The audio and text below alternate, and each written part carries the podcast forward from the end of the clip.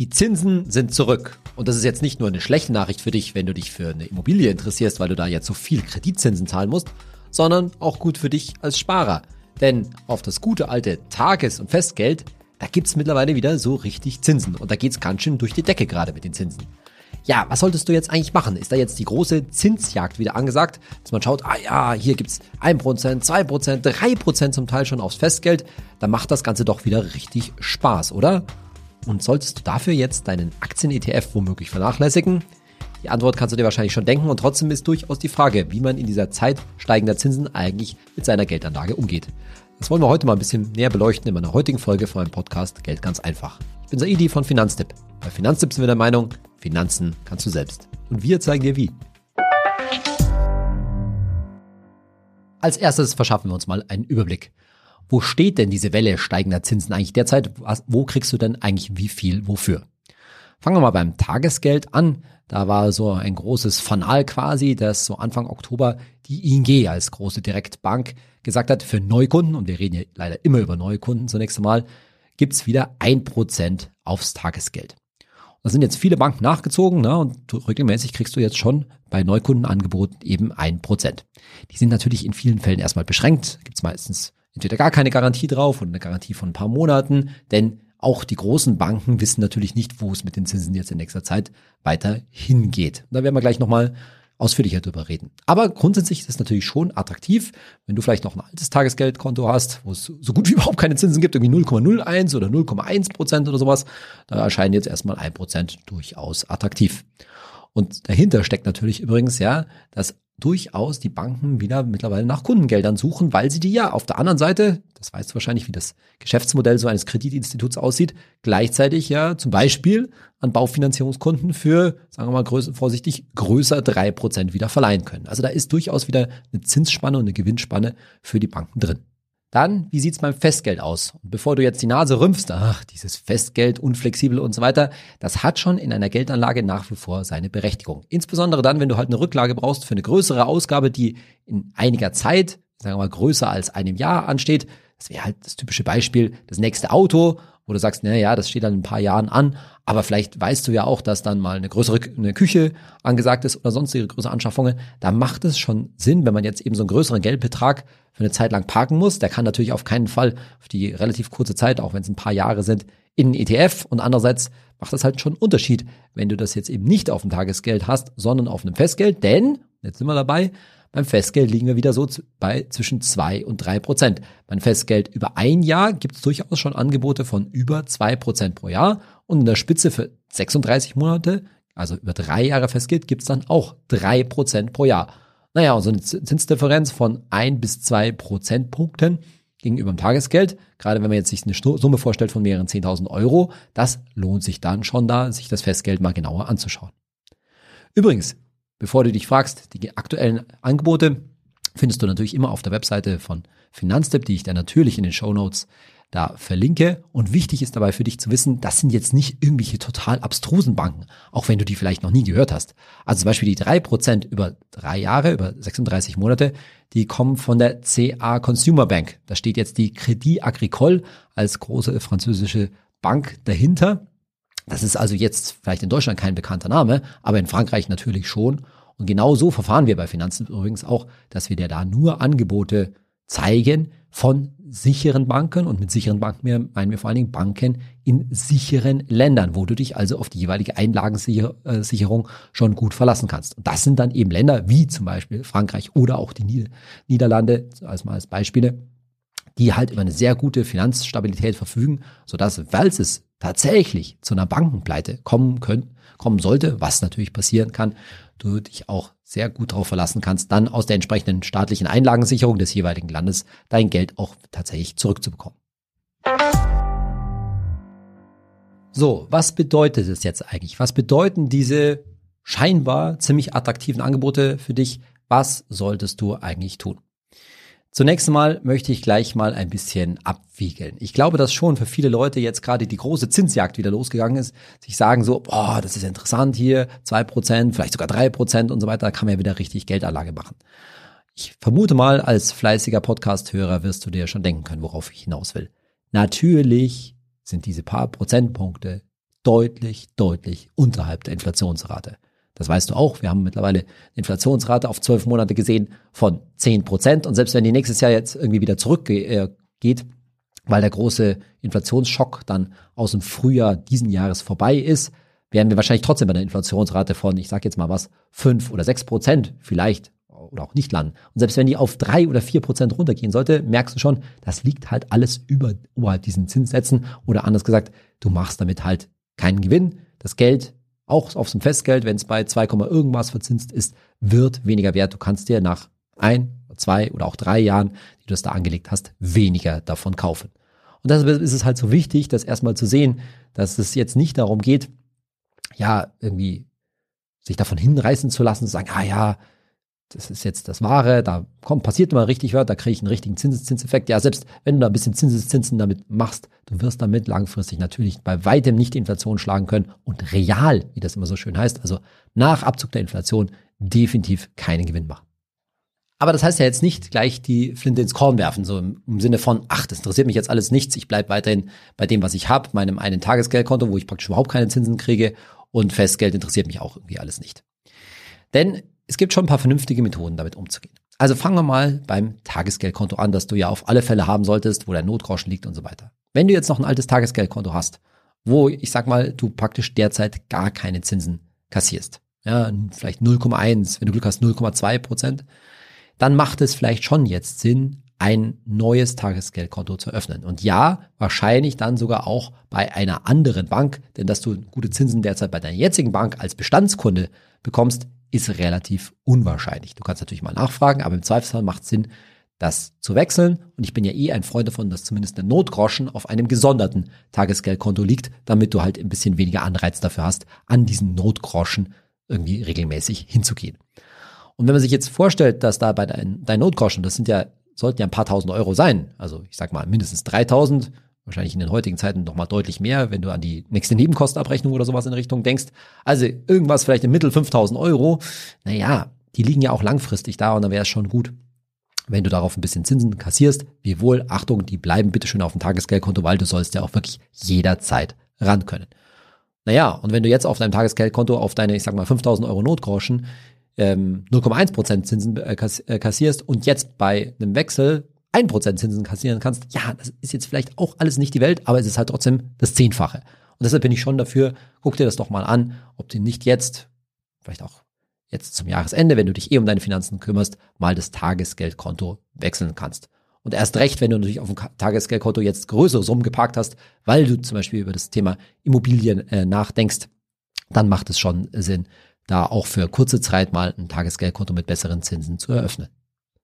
Schwieriger ist die ganze Geschichte natürlich beim Festgeld, weil beim Festgeld legst du dich ja, deswegen ja Festgeld, für eine bestimmte Zeit, zum Beispiel 12 Monate, 24 Monate, 36 Monate fest.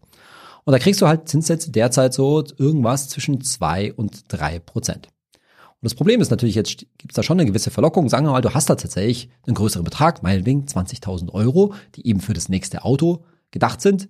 Die weißt du, die brauchst du in den nächsten Jahren, aber mindestens ein Jahr, da hält deine alte Karre noch durch. So, was machst du jetzt mit den 20.000 Euro? Das Problem ist natürlich, im ersten Reflex würde man vielleicht für die 3% zugreifen für 36 Monate, aber das Problem besteht natürlich auch darin, wenn die Zinsen weiter so steigen, und es gibt ja schon viele Anzeichen dafür, dann könntest du dich natürlich auch ärgern, weil in zwölf Monaten zum Beispiel könnte es sein, dass der Zinssatz bei 4% steht. Du hast aber schon für, fest für 36 Monate angelegt und verpasst dadurch natürlich Zinsen. Die einfachste Methode wäre natürlich jetzt zu sagen, naja, wir machen es anders. Ich lege halt nur für zwölf Monate an, da bekomme ich auch irgendwie 2,x, also knapp über zwei äh, zwei Prozent und dann entscheide ich in zwölf Monaten neu. Das kannst du machen. Und damit wettest du natürlich eigentlich darauf, oder hoffst zumindest darauf, dass in zwölf Monaten die Zinsen höher liegen. Und die Frage ist natürlich, wie stehen eigentlich die Aktien sozusagen dafür? Also wie, welche Hoffnungen und welche Gefahren gibt es dafür? Pro und Contra. Ich nenne dir mal ein paar Eindrücke, die ich so aus der letzten Zeit da ge ge gesammelt und gewonnen habe. Also zum einen ist natürlich klar, dass vieles dafür spricht, dass die Zinsen weiter steigen. Die Europäische Zentralbank hat ja gerade ihre Leitzinsen nochmal um 0,75 Prozentpunkte erhöht und hat auch ja weitere Zinsschritte so vage angedeutet. So genau lassen sie sich da natürlich auch nicht aus. Aber es klang zumindest nicht mehr ganz so dramatisch, beziehungsweise sie haben halt geschaut, sie würden sich werden sehr genau auf die Daten, auf die wirtschaftlichen Daten und damit natürlich vor allen Dingen auf die Inflationsdaten schauen. Also allgemein wird schon angenommen, dass da noch was passieren wird und passieren muss. Immerhin liegt die Inflationsrate für Oktober in Deutschland weiterhin über 10 Prozent. Und selbst wenn die jetzt ein bisschen zurückkommt, wird man sich jetzt nicht auf Seiten der EZB wahrscheinlich zurücklehnen und sagen so, ach ja, wenn es jetzt dann irgendwann nur noch, sagen wir mal, sieben oder acht Prozent sind, dann ist ja wieder alles gut. Nee, das liegt ja immer noch weit über dem Inflationsziel der, der EZB.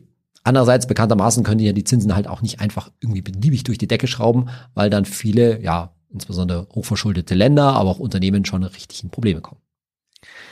Die Frage ist jetzt, muss das mit der Inflation eigentlich alles so weitergehen? Weil im Moment sieht es ja schon danach aus, dass das hoch bleibt, aber es gibt halt auch ein paar Gegenanzeichen. Ich will da mal ein paar nennen.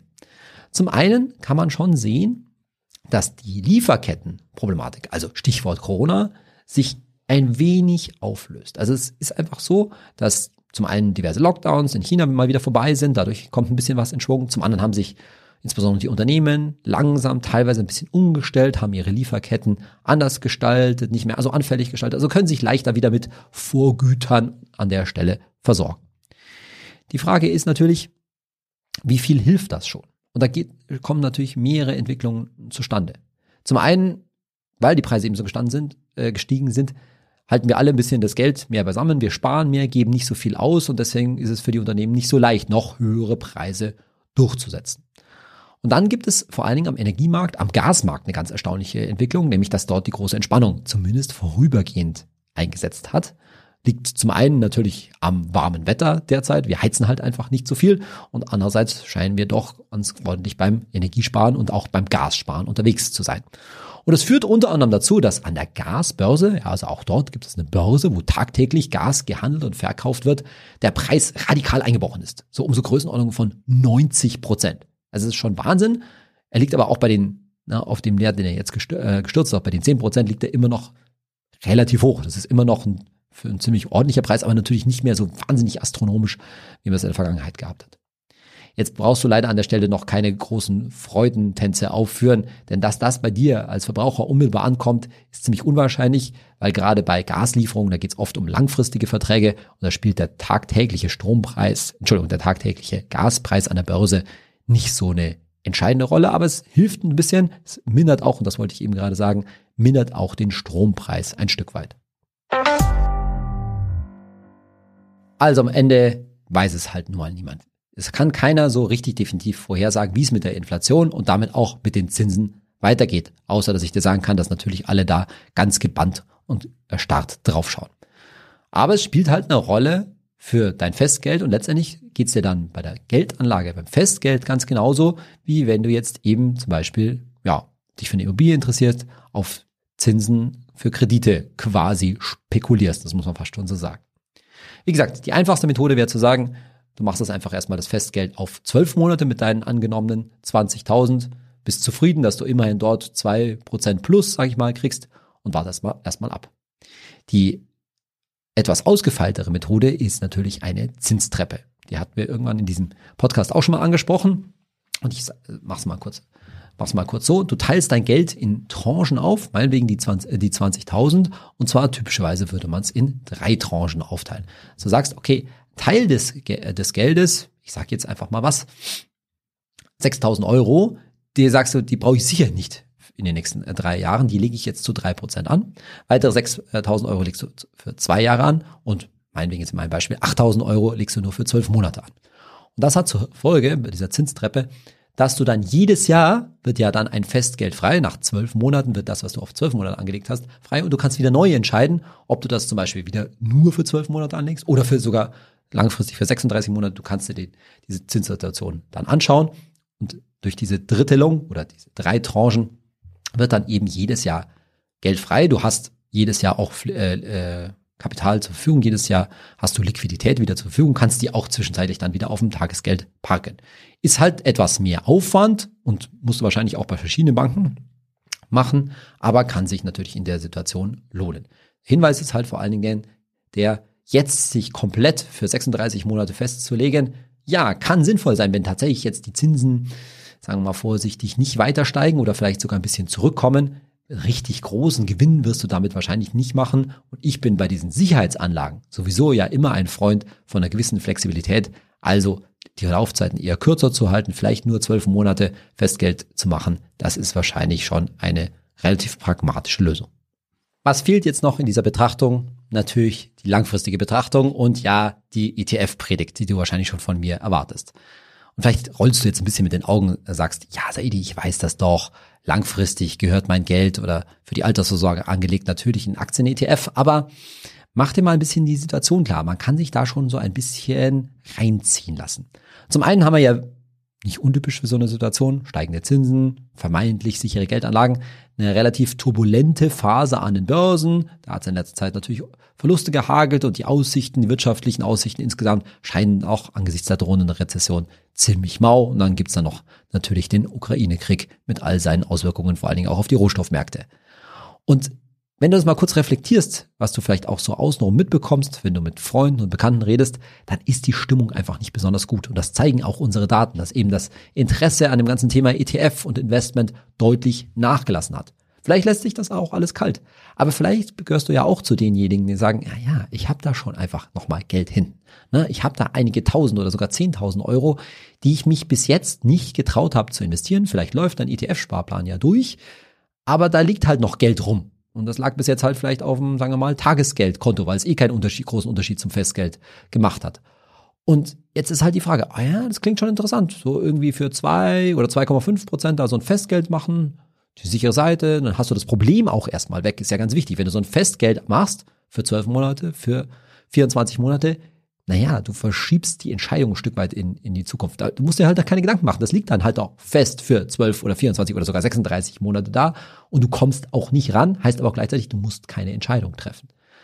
Und so eine Entscheidung von sich weg zu prokrastinieren, von sich weg zu schieben, sie in die Zukunft zu verschieben, das kann ich sehr, sehr gut nachvollziehen. Da bin ich nicht beim Geld, aber bei anderen Sachen durchaus ein Meister drin. Das verstehe ich abs absolut. Aber mach dir auch klar, wie groß diese Gefahr ist. Denn eigentlich geht's doch nicht darum, sozusagen die Entscheidung zu verschieben, sondern eigentlich nur, ja, so das eigene Bauchgrummeln und das Teufelchen auf der Schulter irgendwie zu überwinden, dass der sagt, ah, das könnte auch total daneben gehen am Aktienmarkt und wenn das jetzt alles durch die Decke, wenn das alles kracht, wenn es irgendwie nochmal großen Krieg gibt und so weiter, so, oh, dann mache ich fette Verluste, nee, dann machen wir doch mal lieber die sichere Nummer. Und ich verstehe das. Ich verstehe das absolut und ich kann das total nachvollziehen, dass dir dabei unwohl ist. Aber jetzt sind wir wieder natürlich beim Anfang, mach dir bitte klar, dass das jetzt so irgendwo für ein paar Prozent, egal ob Tagesgeld oder Festgeld anzulegen, ja, es ist Augenwischerei ein Stück weit. Und auch wenn du das jetzt für lächerlich findest, der, der Druck ist definitiv da, denn wir wissen, dass das Interesse nach diesen steigenden Zinsen für Tagesgeld und Festgeld enorm ist. Also das geht richtig durch die Decke jetzt gerade und gleichzeitig wissen wir natürlich, dass insgesamt in Deutschland immer noch wahnsinnig viel Geld, wahnsinnig viel Liquidität, wie man so schön sagt, irgendwo nahezu unverzinst auf Konten, Sparbüchern, Girokonten, Tagesgeldkonten und so weiter rumliegt. Und dann ist kein Wunder, dass dieses Geld natürlich nach mehr Zinsen sucht, so könnte man es mal sagen. Aber eine langfristige Lösung sieht halt anders aus. Am Ende solltest du das alles relativ unabhängig von den aktuellen Zinsen und auch natürlich von den aktuellen Börsenkursen sehen. Denn wenn du dir schon diese Fragen stellst, hm, soll ich jetzt die 20.000 Euro, die nicht für ein Auto da sind, sondern mit denen du einfach nicht weißt, was du machen sollst, oder lass es auch nicht 20.000 Euro sein, lass es noch nur 5.000 Euro sein, du solltest dir diese Frage eigentlich gar nicht stellen müssen. Denn es tut mir leid, diese Frage deutet ein bisschen auf fehlende Strategie hin. Du solltest für dich eine fixe Aufteilung machen, zu sagen, okay, das ist mein Notgroschen, das ist mein Tagesgeldkonto, da ist auch noch zusätzlich oberhalb des Notgroschens mein nächster Urlaub drauf und so weiter.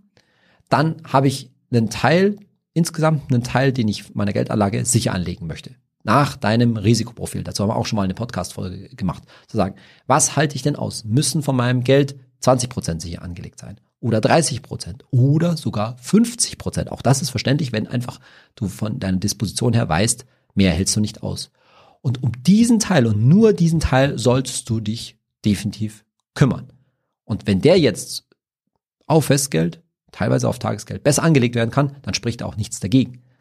Aber so unentschlossen zu sein, so, ah ja, ich traue mich nicht, kann ich nicht, das, du solltest dich, wenn es irgendwie geht, und ich weiß, dass das eine emotionale Geschichte immer ist, davon lösen und diesen Prozentsatz für sicher angelegtes Geld für dich einmal festlegen. Und wahrscheinlich sollte der in vielen Fällen deutlich unterhalb von 50 Prozent sein. Also eher bei 20 oder 30 Prozent. Und ich rede nicht davon, dass der bei 5 Prozent liegen sollte. Denn irgendwie sowas von 90 oder 95 Prozent in den Aktienmarkt zu schieben, das hält fast keiner aus. Das ist schon sehr, sehr radikal.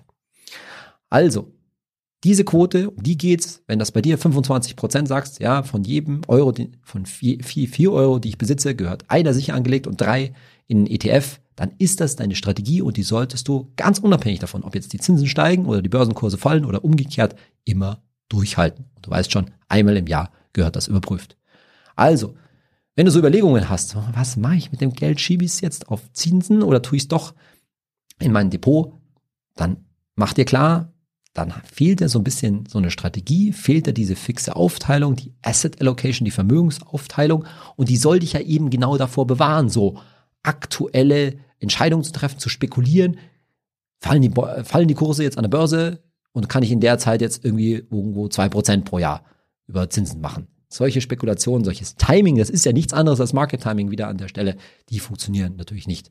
Und am Ende ist es natürlich ein Plädoyer, ja, die Risiken an der Börse sind groß, die Kurse sind zurückgegangen, aber auch nicht so zurückgegangen. Das heißt, die können natürlich wie immer jederzeit noch weiterfallen, aber du weißt es schon, du kannst es vielleicht auch nicht mehr hören. Langfristig macht es natürlich Sinn. Genauso Geld, das du langfristig nicht brauchst, auch nicht für dein nächstes Auto, auf dein Depot zu schieben. Und wenn du es dich einfach nicht traust, jetzt auf einen Schlag zu machen, na dann ist der pragmatische Vorschlag wie immer, erhöhe doch deinen ETF-Sparplan und erhöhe ihn womöglich auch deutlich um mehrere hundert Euro pro Monat und dann schiebst du sozusagen, wenn du dich einfach besser fühlst damit, das Geld langfristig über die nächsten Monate in dein ETF und du kannst dir deinen ETF-Sparplan logischerweise dann wieder runtersetzen, wenn du zum Beispiel das Geld, was du jetzt im Moment noch auf dem Tagesgeldkonto oder auf dem Girokonto äh, hast, per ETF-Sparplan in dein ETF geschoben hast und zum Schluss kommst, gehst du dann wieder auf deine normale Sparrate von ich sage jetzt mal beispielshaft eben 15 Prozent deines Nettoeinkommens wieder herunter. Das wäre auch eine pragmatische Lösung, bevor du einfach da zu sehr davor zurückschreckst und ja, so eine Alibi-Festgeldanlage machst. In unserer Kategorie Hey Saidi eine Frage von Robert252S auf Instagram und sie oder er fragt, wie soll ich dieses ganze Thema Immobilie vererben eigentlich ansprechen? Da gibt's natürlich keine pauschale Antwort und es hängt in vielen Fällen natürlich davon ab, wie dein Verhältnis zu deinen Eltern oder auch Großeltern oder wer auch immer derzeit der Immobilienbesitzer ist, eigentlich ist. Aber ich würde Folgendes vorschlagen. Ich glaube, wenn wir jetzt mal beim Verhältnis zwischen Eltern und Kindern bleiben, dass die meisten Eltern sich schon interessieren dafür, wie ihre Kinder eigentlich ihre Altersvorsorge planen. Und das kann man ja einfach mal erzählen. Und vielleicht ist das für die eigenen Eltern sogar viel interessanter, als man das erstmal meinen möchte.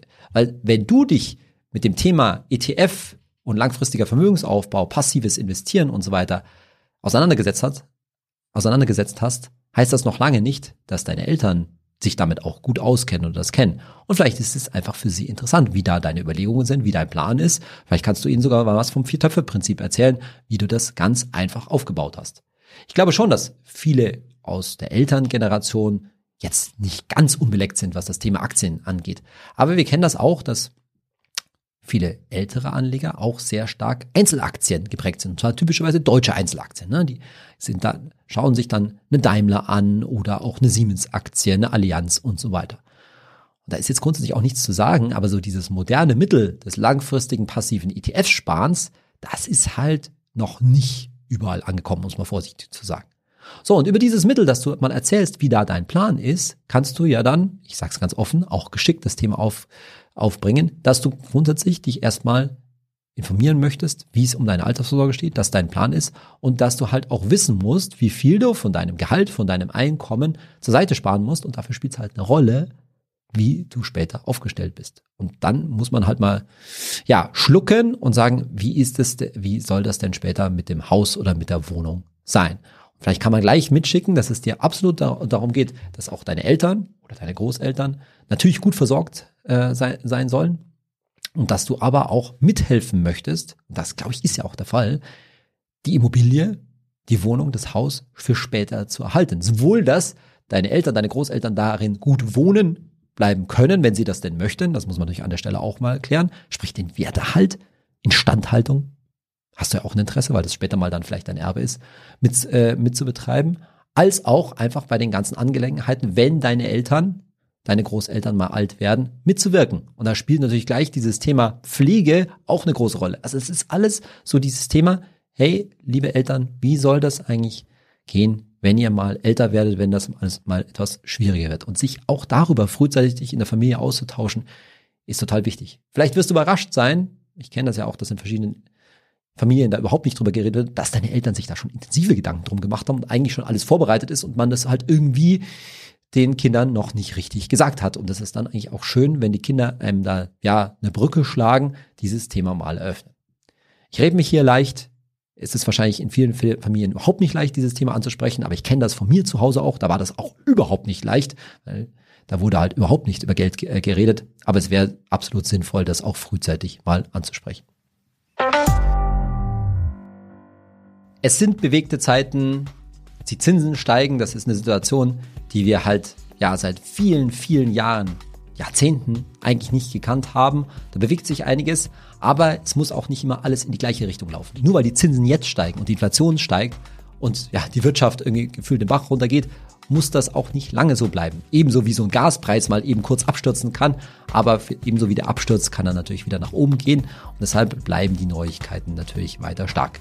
Wenn du da mehr oder weniger täglich dranbleiben willst, deine tägliche Dosis Finanzwissen haben willst, dann hol dir doch die Finanztipp-App hat sich, haben wir einfach tolles Feedback von unseren Leserinnen und Lesern, von unseren Usern bekommen, was die Finanztipp-App angeht, dass die das einfach eine tolle Informationsquelle auf ihrem Handy äh, finden. Und ich glaube dabei auch ganz oft dieses Gefühl mitschwimmt, so, ja, Finanztipp ist da einfach ein guter Begleiter. Ich brauche es vielleicht nicht jeden Tag, aber ich habe das Gefühl, ich habe da die Möglichkeit, mich zu informieren, auch mal was aufzuholen, wenn ich es denn verpasst habe und vor allen Dingen, wenn mich mal was interessiert, da auch schnell reinzuschauen, was ist denn da tagtäglich der aktuelle Stand. Natürlich, wie immer, die Finanztipp-App unten in den Shownotes verlinkt. In dem Sinne, lass dich nicht verrückt machen von den ganzen Zinsjägern, die dir jetzt vielleicht auch erzählen, ah, oh, ich habe irgendwo gerade 2,5% Zins abgesandt, sondern bleib deiner Strategie treu und wenn du sie noch nicht hast, dann ist jetzt Richtung Jahresende vielleicht wirklich auch die Gedanken, das mal festzulegen, zu sagen, jo, ich bin zu 70% in Aktien und 30% lege ich sicher an, teile ich zwischen Tagesgeld und Festgeld auf. In dem Sinne, ruhig Blut und bis nächste Woche, dein Saidi.